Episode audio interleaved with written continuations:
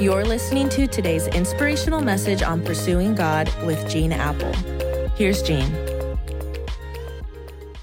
I hope you had a great weekend. Uh, it was another just fantastic weekend at Eastside on our campuses, at Eastside Online. And thanks to all of you who could just join us, for those of you who invited others to join you.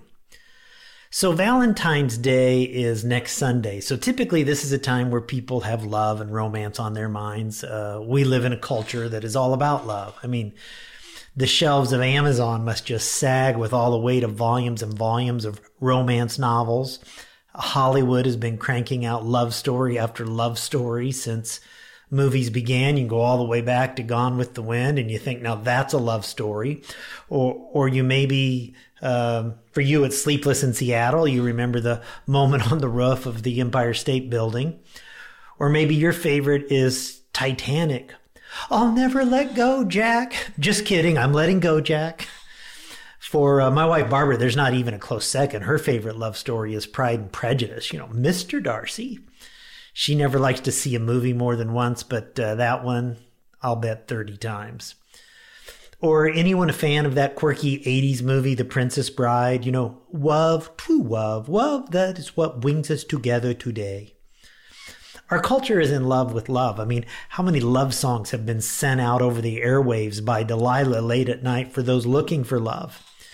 You know, love songs that pledge passionate devotion. I mean, like, I'd take a grenade for you. I'd jump in front of a train for you. Or uh, anyone down with Motown, you know, Ain't no mountain high enough, ain't no valley low enough, ain't no river wide enough to keep me away from you. And when I just read those words, I'm thinking, you need to get a restraining order. Uh, but we're obsessed with love and we'll do just about anything to get it, to find it, to hold on to it, to experience it.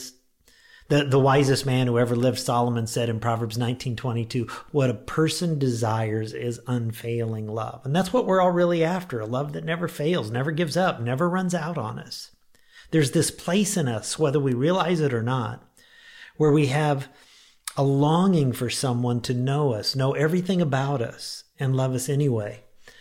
And this is why I'm just so fired up to share with you this week one of the greatest truths that can ever grip your life. And, and here's the good news. The Bible says in 1 John 4 8 that God is love. God is love. 40 times throughout the Bible, it talks about unfailing love, and it's always connected to the only one who can give it because it's God's nature to love. Solomon said, What a person desires is unfailing love. And when you are loved with an unfailing love, it begins to change you. A.W. Tozer once said, What comes to our mind when we think about God is the most important thing about us. If we think of God as like harsh and demanding, we will probably cower in fear and keep our distance from Him. If we think God is vague and impersonal, then we'll probably have a vague and impersonal relationship with Him. Our picture of God affects how we see ourselves, how we see others, how we treat others, how we choose to live our lives. But if we see God as one who unconditionally loves us, no matter what we've done, who we are, where we're from, it changes everything about how we see ourselves and our future.